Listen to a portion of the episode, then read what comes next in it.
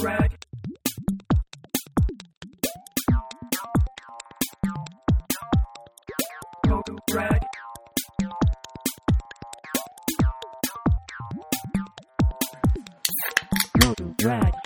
モグラグラジオではい、よろしくお願いしす。おます。願いします。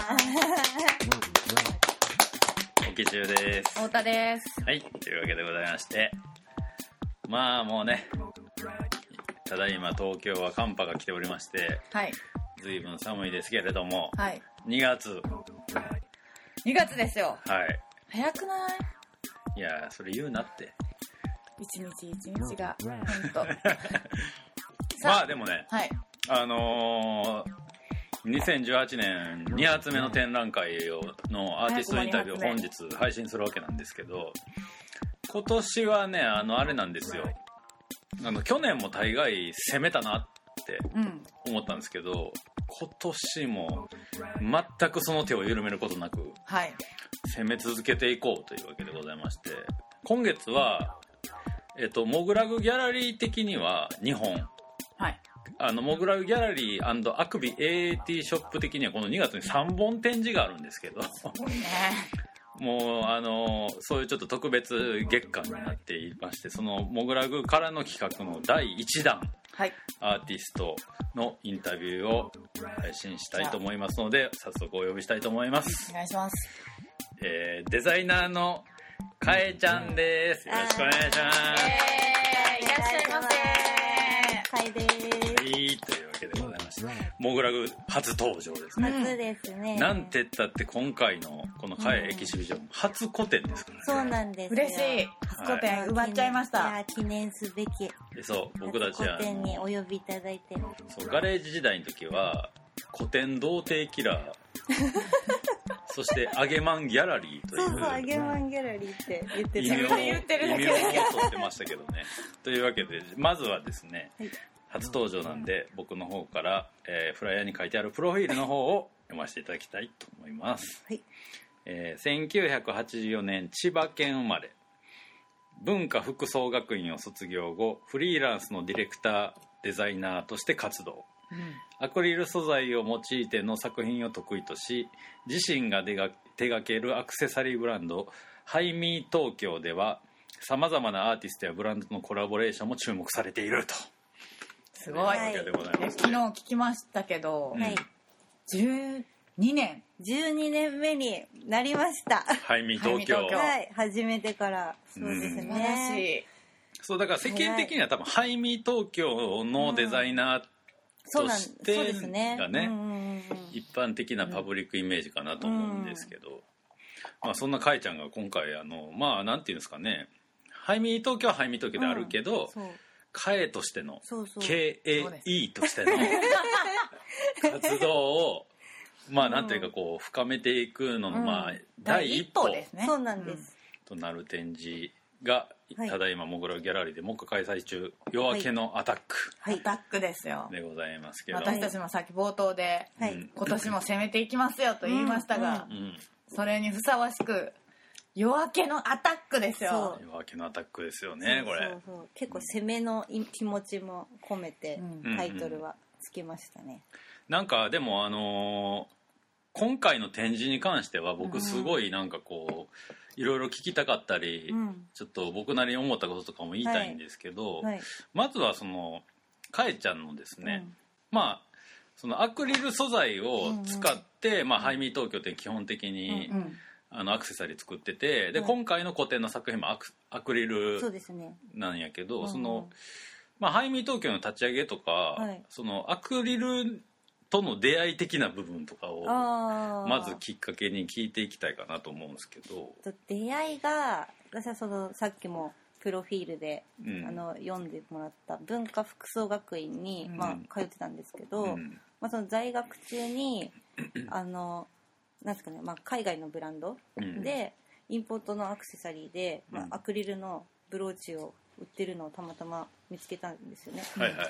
でその時にめめっちゃ可愛いと思って、はいはいはで、まあ、それ自分の当時の自分からしたらやっぱ値段もちょっと高かったんですけど、いうんうん。でもなんかこれ1個コーディネートにつけたらめっちゃめっちゃ上がるじゃん気分みたいな。思って、うん。まあ、買ったんですよね。うんうん。でそれから割とその頃私モノトーンの服ばっか着てる時期だったんですけど、今と違って、うん。う んカラフルですそう、もんね。今となったらカラフルですけど当時本当なんか黒い服ばっか着てて、あとまあそういうなんかなんですかねそういうこうインポート系のブランドとかうんうん。が好きで、まあなんかこう文化とかのそういう服装系のうん。服飾系のああいううん学校とかのイメージはあるけどなんかモノトーンのなんか一旦そこ通るみたいな。あるんですよね。ななぜか。なんかマルジェラばっか着てるとかあ はいはいはい。のギャルソンやっぱいいなみたいな、はいはいはい。とかやっぱあって、まあ、そういうの着てた時にうん。そのブローチは赤だったんですよね。はいはいはい赤いモチーフだったんですけどそれをポンってつけるだけで、うんまあ、すごいポイントになるし、はいはいはいい。いなと思ってて。で私、まあ、その頃も洋服作ってましたけどうん。なんか作るより着る方が好きかもみたいなうん。ああなるほどね。あったんですよね。うんうん。パターンとかがあんま好きじゃなかったし。引くのが。そうパターン引くの辛いみたいな。そうでも洋服はすごい好きなんですけど、はいはいはいはい。ででその、まあ、文化の3年生の時にアクセサリーの授業っていうのが入ってきて、うん。でその時にいろいろ作ってて、うん。でもその時はまだそうやってアクリルでっていうのはできなかったんですけど、うんうんうん。まあ、そこからやっぱ私こう小物系好きだなみたいなはいはいはいはい。そうプロダクトっていうか、うんそういう方が私向いてんのかなとかその時ぐらいからぼんやり思ってて、うんでまあ卒業してでも最初の、まあ、その初めての展示会の時は、まだ全然そういう何も知らないとこからスタートだったんで、うんあのまあ、工場とかもうん。絶対私みたいな断られそうだなとか思って、うん。最初はもうありもののまあパーツをやっぱり既存のあそうですね。既製品というか。そうそう仕入れて、うん。でその時はまあその中でもやっぱそういうアクリルのパーツとかもうん。あったんで、うん。うん。あこういうのいいかもとかいろいろそれで紐とか買って紐編んだりとか、うんはいはいはいはい。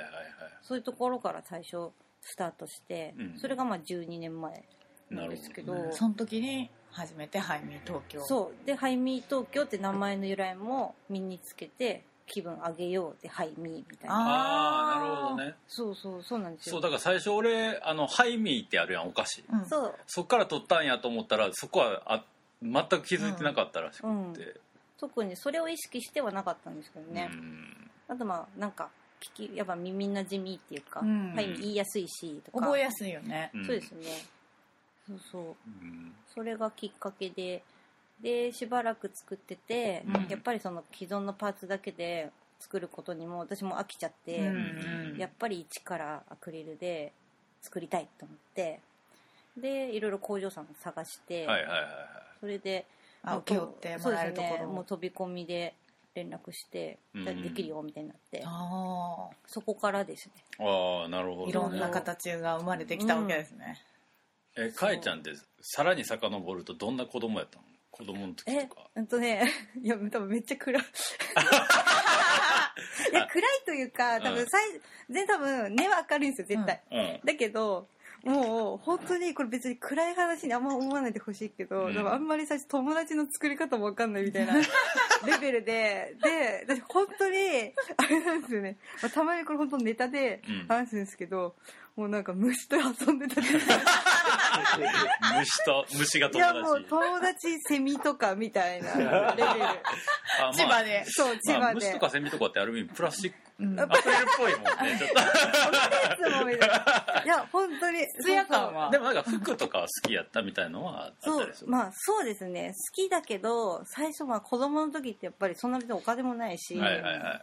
まあ親が最初与えてくれるものまあまあまあでそうですよね。うん。そうそう。でなんかうちの親はまあなんですかね。私にこうお姫様っぽい格好させるみたいな。ああうちもそうやった。そうそうあって、うんでもそのそれ着てると変にやっぱ学校で浮くしはいはいはい逆にちょっといじめの対象じゃないですけど、はいはいはい。だからなんかこう逆に周りとあなんか同調っていうか、うんうんうん。してる方がいいのかなってその時思っちゃったんですよ。うんなんか本当は多分そういうじの嫌な嫌だけどうん嫌だけどちょっとこれやり過ごすにはそうするしかねえのかみたいな。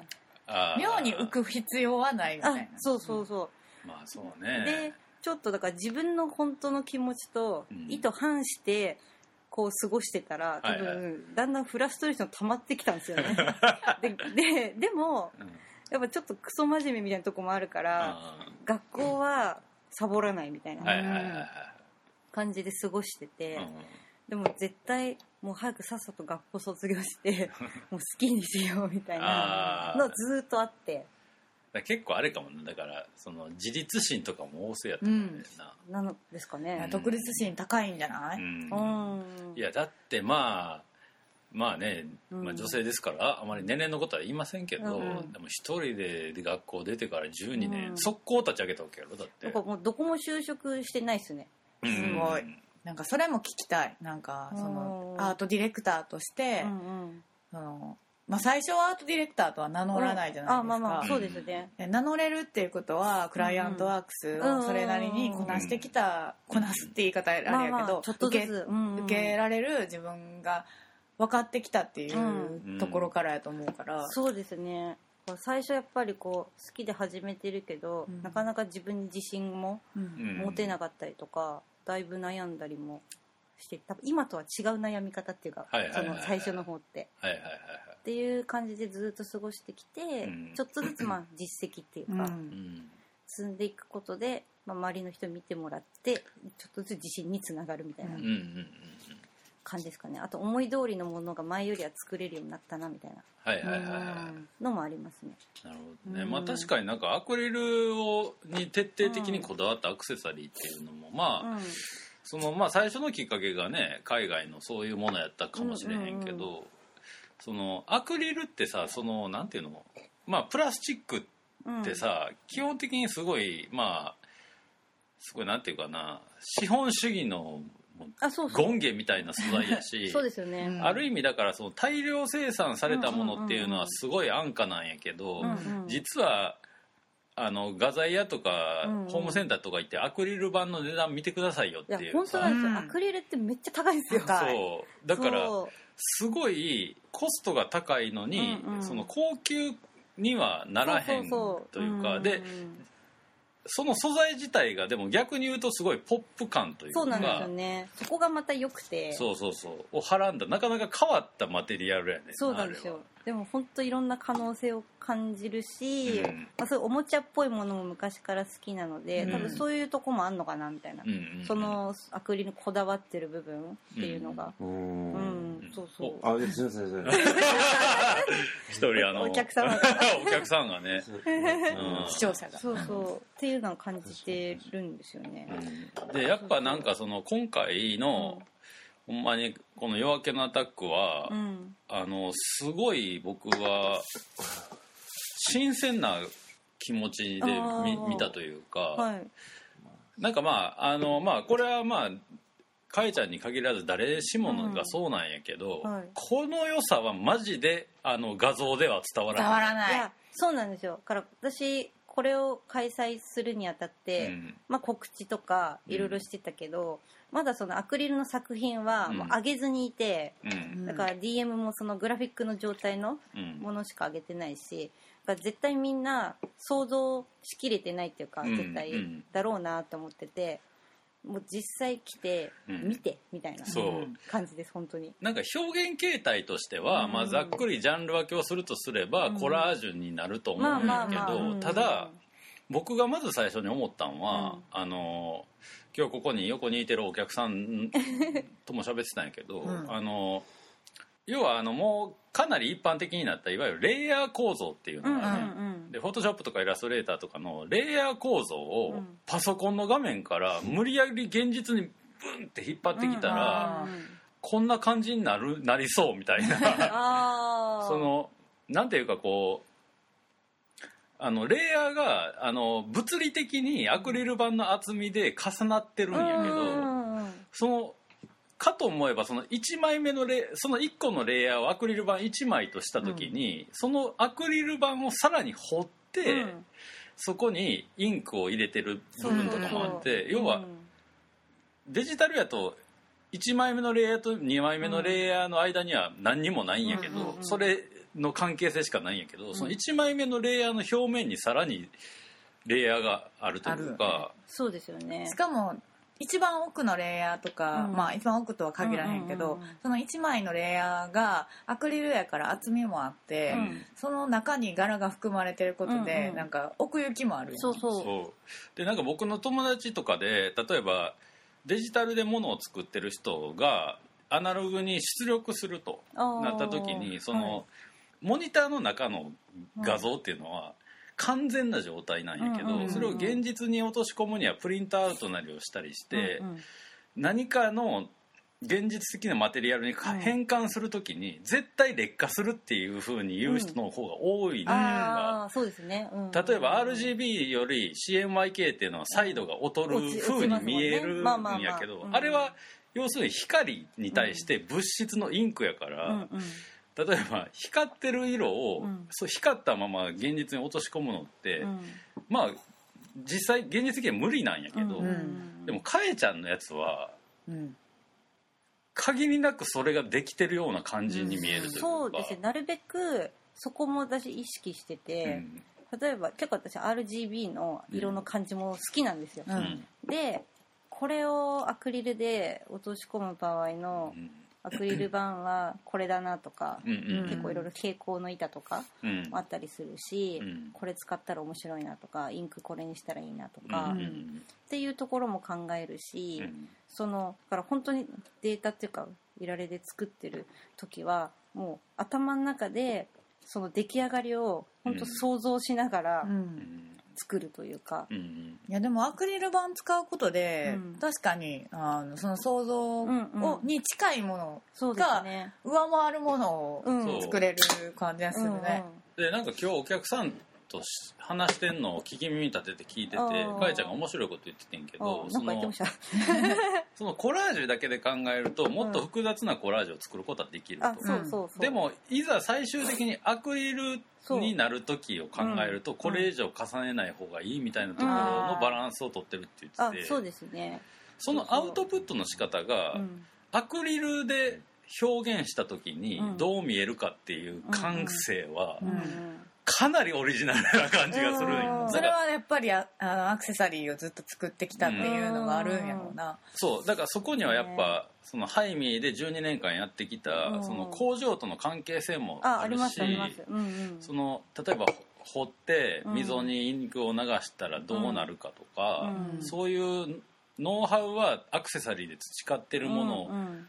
を駆使してうん。すごい今回はアートピースを作ってるという感じがすごいして。うんうんうん。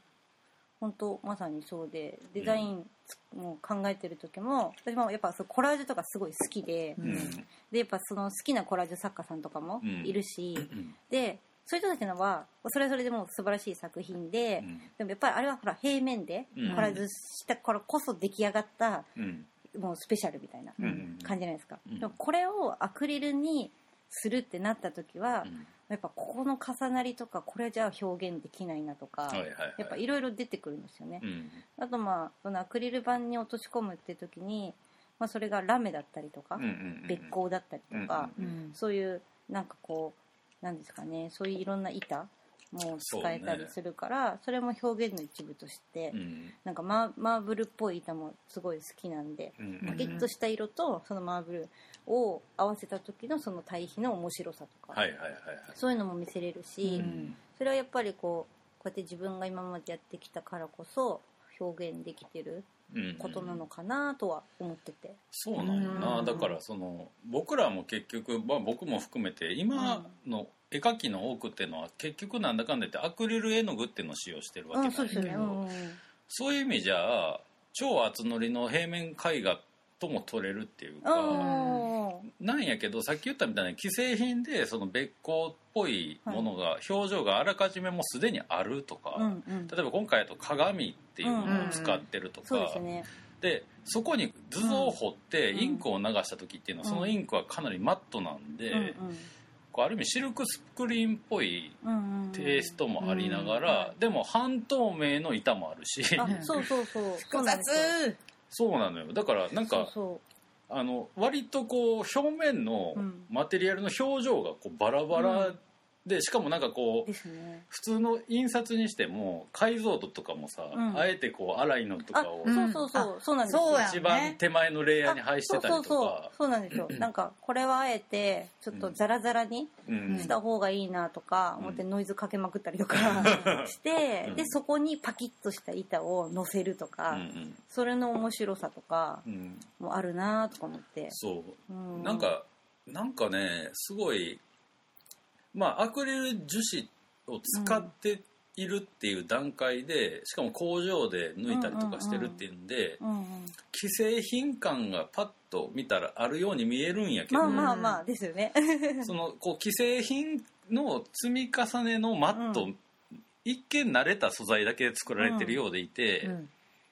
いやこのバランスないなみたいな、うんうんううんん、感じのすごいところを言ってるなと思って。私はそのやっぱアクリルのものとか好きだから、うん。実際売ってるうん。アクリルのなんか例えばインテリアもうん。見てたらうわいいなとか思うし、っうん。ていう結構そういうの反応しちゃうんですけど自分が今回作ってるようなうん。やつとかはまあまあ基本見ることないんですよ、うん。でも絶対あったら可愛いのにみたいな、うん。そうね。に飾りたいのになんかないなみたいなのずーっと思ってて、うんうんでこういろいろなんですかね、まあ、やってきてノウハウも分かってきて、うん。た時にこれもう作り作りてえなみたいな感じで。自分で作ったらいい。そうそう。でもこれやるかみたいな、うん。ただ、まあ、やるかってずっと思ってたけどまたやっぱアクセサリーとねうん。大きさも違ったりとか、まあ、落とし込み方ですよね。その自分の好きなものうん。とか自分の表現をどんな風にやるのがいいんだろうみたいな、ううん。んっていうのはまあ結構ずっと模索しててそうね。ですね。でっていう時にちょうどお声がけいただいて、いましたね。これはチャンスと思って でちょうど1年前じゃないですか。そうですね。うん。だからそれだけ時間あるからその間にが2017年はそれを考えようみたいな、うん。そのハイミーの展示会も、まあ、へこしてやりながら、うん。またちょっとそれとは違う表現っていうかうん。でもそれが多分本来自分やりたかったことだなと思って、うん。はいやなんか季節して先月うのん。インタビューしたピコピコさんと今は同じこと言ってて、そうだからピコピコさんは怪獣がすげえ好きなんやけど、あはい。自分の理想的な怪獣うんうん。もないし、はい。商品もないからじゃあ自分で作るっていう、うん。言ってたね。だから好きなものでないから作るっていうとかにあの一緒なんやけど、うんうん。根本的に違うくてさっきも言葉として出たのはやっぱ可愛いかどうかっていうところうん。がやっぱりすごい女性っぽいなと思っそうでたし、すね。もう可愛いって割ともう直感じゃないですか、うん。あんまりこのディティールがやばくてどうのこうのっていうよりパッと目見た時うん。にやばい可愛いで、うん別にそれはそれで正解だと思ってて、うんうんなんかそれって一番なんか素直な反応というか、うんうん。だから全然あんまり私はなんだろうなこういう世界観でみたいなこういう思いで作ったのを伝われみたいなのがあんま思ってなくて 全然。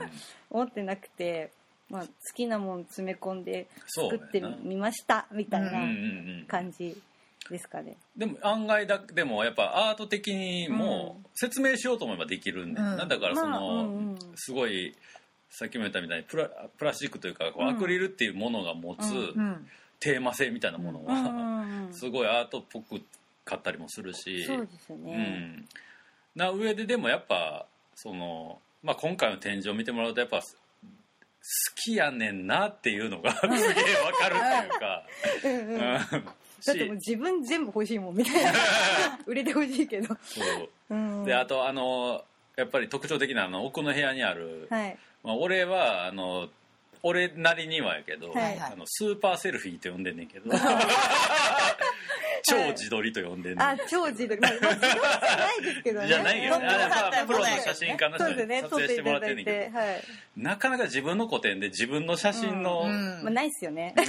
しかも横に「Not for sale」ってそうそう。書いてあるだってあれ売れても嫌だもん。なんか、誰飾るって気持ちね。悪いよねそうなりますよね。でもなんかあれもやっぱり、あれも含めてうんうんやっぱりなんていうかまあセルフィー的にも見えるし、うんだから今のこうやっぱりパソコンの中で行われてるコミュニケーションみたいなものが、はい。なんかこう現実に空間で展開されてるようにも見えるというか、うんうんうん。なんかそういうのがなんかやっぱり女の子っぽいし、はい。まあ可愛いし、うんおもろいしみたいな とこでなんか結構見れば見るほどハマってきていああ嬉しいです。ますけどあねー。なんかその女の子っぽいっていうのもあるかもしれへんけど、女の私からしたら、うん。かっこいいなって思う。あえー、嬉しいです。いや、うん。そこにはやっぱり確かな技術があるよね、うんああですかね。うん、と経験値がやっぱり反映されてる感じがするわ。なんか私はなんか自分が見た時もそうやったけけど、あどこに飾ろうかなとか思いながら見てほしいなって思う。あそうですね。うん。うんなんかかいちゃん的にはその今までこう、まあ、デザイナーという今日も紹介したけど、はい。まあ、そのアクセサリーをやる、まあ、さっきも言ったけど、うん。身につけて、まあ、言ったら、まあある種こうファッションっていうのは自己主張もあったりとかする中でこうはい。自分のものを楽しんでもらえてたものと、はい今回まあ一応アートピースとして作ったっていうところでの,、うんうん。その自分なりにこう意識で変えた部分とかってあるえー、なんだろうな。なんかこう今まではまあもう何ですかね。ハイミーの人みたいなはいはいはいはい、感じで、うん。まあまあそうなんですけど。で紛れもなくそうだけど。紛れもなくそうなんですけど、うん。なんかアアクセサリーデザイナーさんですねとかやっぱこうやって、例えばインタビューしてもらう機会とかあった時に、なんか自分の肩書きってなんだろうなうんみたいなこともかんよく考えるんですよ。で、別にアクセサリー、まあ、ずっとやってて今更なんだけど、うん。アクセサリーデザイナーに別にずっとなんかなるのやるのもなんか違うかもみたいな、なんかこうあくまできっかけで小も、うん。そういう小物も好きだしうん。アクセサリーってところでうん。10年ぐらいやってきてうん。でももう私の中では次のフェーズというか、はいはいはい。次行きたいみたいな、はいはい。もっとやりたいことめちゃくちゃあるわと思って。うんうん別にハイミーが嫌だとかそういうのも全然ないんですけど、うん。全然それがあったから今に至るわけで、はいはいはい。全然そこはまあ10年やってきたからこその、うん。今自分が表現したいことって考えた時に、やっうんぱそういう、まあ、アートだったりとか、うん。そういうアクリルの使ってるアーティストってうん。いいかもみたいな。でそうありたいなみたいな気持ちになって作ったんですよね。はいはいはい。うんうん。割とだから普段の制作よりは、うん。なんていうか自分のこう趣味性が爆発してるというか、うん、そうですね。なんかやっぱそういうポップなものもうん。好きだし、シュールさがあるものも好きだし、うん。それはまあハイミーでも言ってることなんですけど、うん。まあなんか好きなものいっぱいあるんですよ本当に、はいはいはい。なんか和っぽいモチーフうん。とか浮世絵とかも大好きだし、とかでもなんか面白い。なんだ今回だと結構ボタニカルフラワーとか、うん。そっち系も使ったりとかうん。してるんですけどそういうのもすごい好きだし。で でもそれって別に何系とかカテゴライズするもんでもないし、うん。もうこれで自分でいいじゃんみたいなのをもう出そうみたいな思って、はいはいはいはい。それで見てくれる人がどう感じてくれるのかなっていうのが今回ちょっと楽しみというか、うん。なるほど、うん。いやでもなんかとはいえでもあれやねんな。なんか思ったのはやっぱり12年間こうファッションの業界でアクセサリーを作ってきた人な,、ならではというか、うん。やっぱり自己表現と言いつつやっぱりどこかで絶対的にコミュニケーション型やなと思って、でそうですね。結構そこはもう考えてますね、うん。んこれ面白いでしょっていう作品になってる感じがすごいするっていうか。相手がいるよね。あ、うん。そうですそうそうねミラーの作品とかも、うん。なんか家にそうやってミラーのちょっと面白いもの飾ってあって、うん。うんこれよくないミラー面白くない？これ部屋に飾ってたらみたいな。面白くないみたいなものやとか和室にポツンと他は和っぽい感じで統一してる中に、まあ、さっきあの上り声のモチーフのやつとかがポンって飾ってあるとか、よくない？みたいな。どうですか？みたいな、うん。だからなんかこう服につけるアクセサリーに対してこううん。部屋につけるアクセサリーうん。あでもそそうですね。ね。だから多分考えは多分一緒なのかも。うん。それがちょっとサイズが大きくなったんで、なんやけど。だってアクセサリーもさ、どんどんサイズ大きくなってたじゃないですか。いやなんかいや 逆に私一番最初大きいの作りすぎてうん。あそうなんや。そうなんですよ。なんかこう変になんですかねアクセサリーみんなちっちゃいものしか作ってねえのみたいな思ってああえてアクセサリーでアクリルでうん。めちゃくちゃ大きいバッジとか作ったあら絶対可愛いとか思って、うん。なんかもう直径10なんか何センチみたいな、うん。ポンみたいなつけたりしたんですけどまあ大して動かず ことがまあありこれでもだいぶちっちゃくなったみたいなあそうなんだ。そうそれでもやっぱインパクトありますねとかうん。言われるんで、まあ結局そういうものが私は好きだし、うん。どうしてもにじみ出てしまうし、そういう華奢で可愛いものも世の中うん。たくさんあるけどそれはもうそういうのたくさんあるんだったらね。そういう方々がもういらっしゃるわけで、うん。自分にしかできないものをやりたいっていうのは常にあるので、でも結局だから僕たちがこうモグラギャラリーを通じて言いたいこととは完全にそこらリンクしてて、結局だからそのアート作品を買ってうん。部屋にかけるっていうのは、うんその空間を、はい。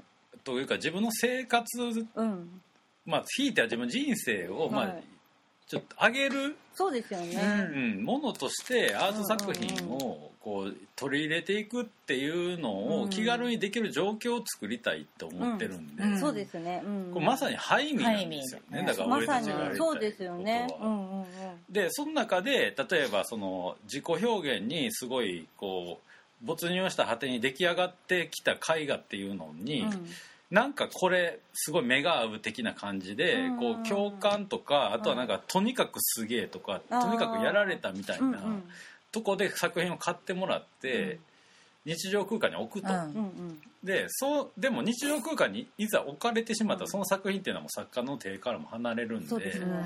その人の生活とか人生の一部になっていく時に、うん。こうその作品っていうのが別の意味を持つっていうん。うことはどの作家でも言えることで、うん。だからそれをだから割と別の形で12年間やってきた中でのノウハウを生かして、アートピースに変えるっていうのは、うん逆にこうすごい自然な流れやったのかなと。そうですよね。でそして多分 今回のかえちゃんの作品を買った人とかは「これ良くない?」って言うんやねそうそうそう絶対だって部屋にかけてたら「これ何これ?」みたいな、そうそう絶対言われると何これってなりますよね。とは思います。そう、んんだってあの俺すげえ気に入っちゃったあの和風シリーズみたいなのがああれ俺最初にパッて見た時に、はい。その田舎の、うん。なんかあのトタンでできたボロ小屋に、あのボンカレーみたいなのあるやん。あうんうんうん。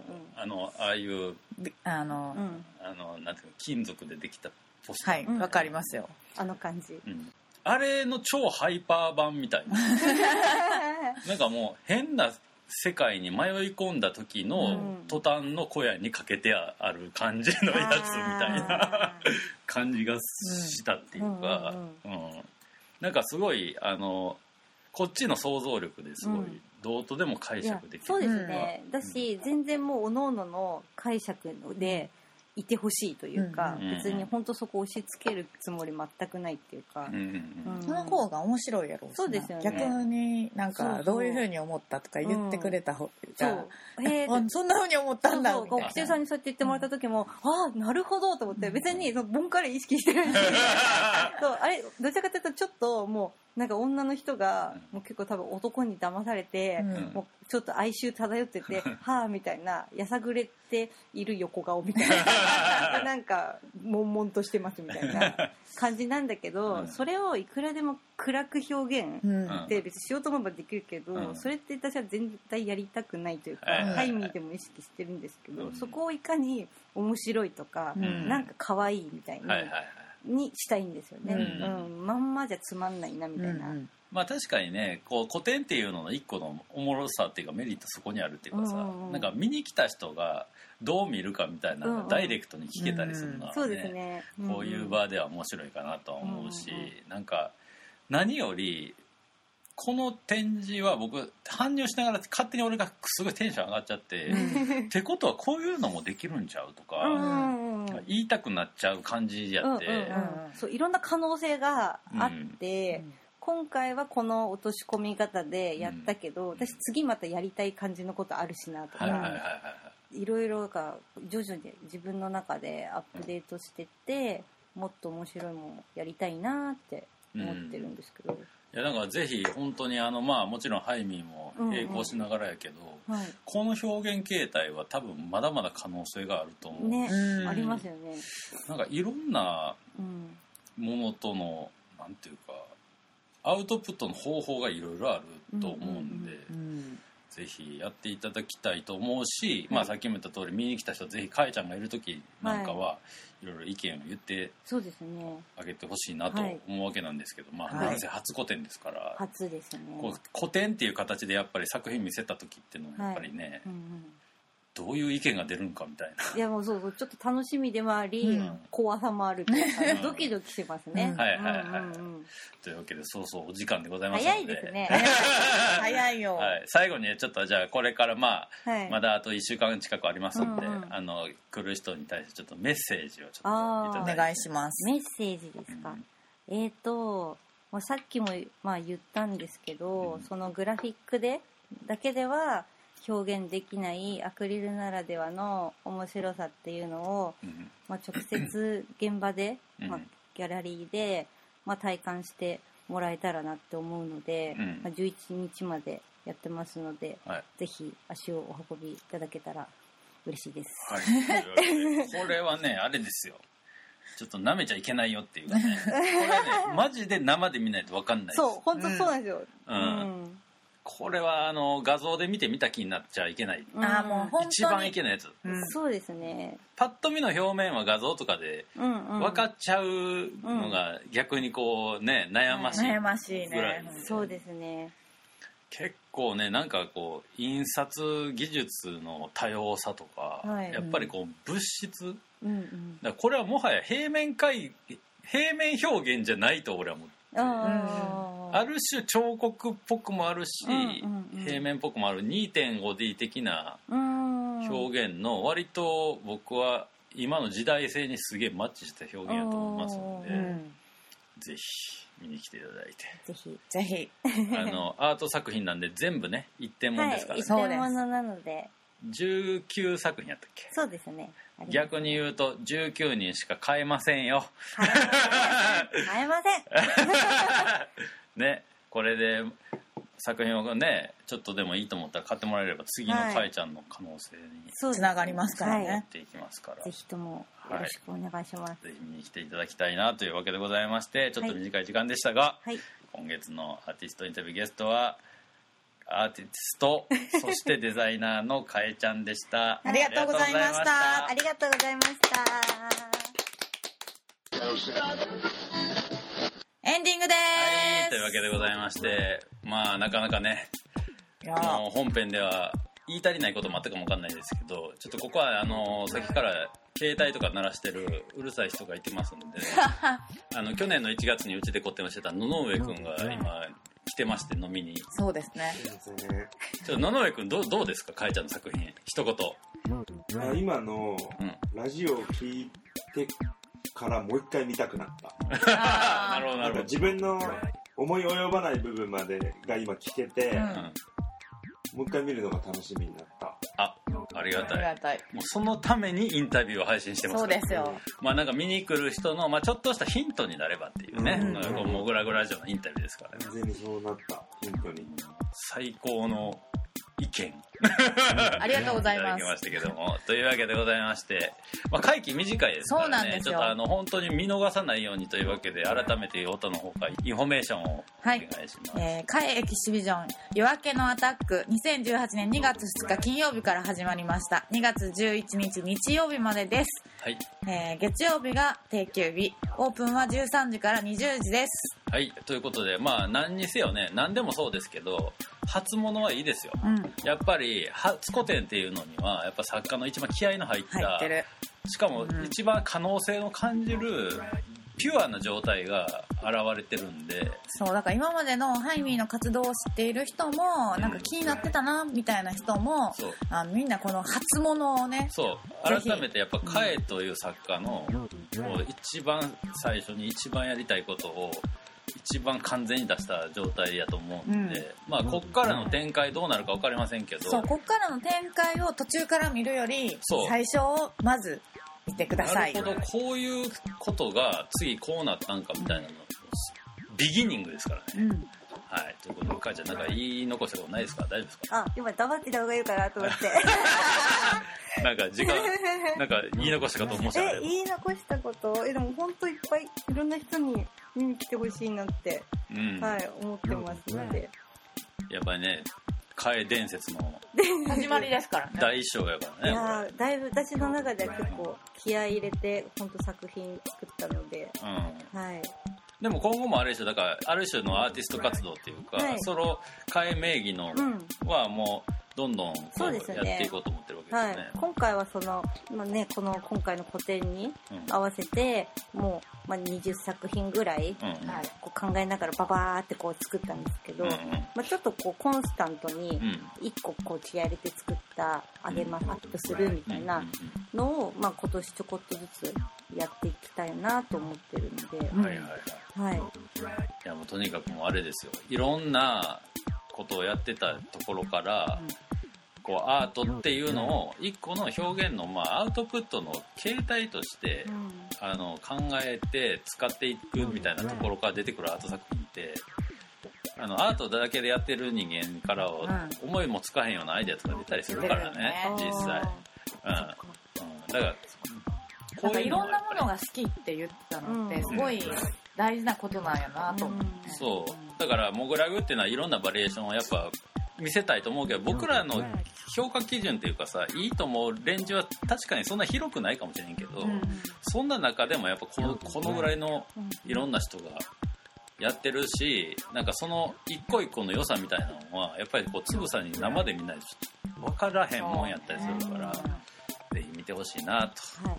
思お待ちしております。というわけでございまして「モグラグラジオボリューム352でした。ありがとうございました。ありがとうございました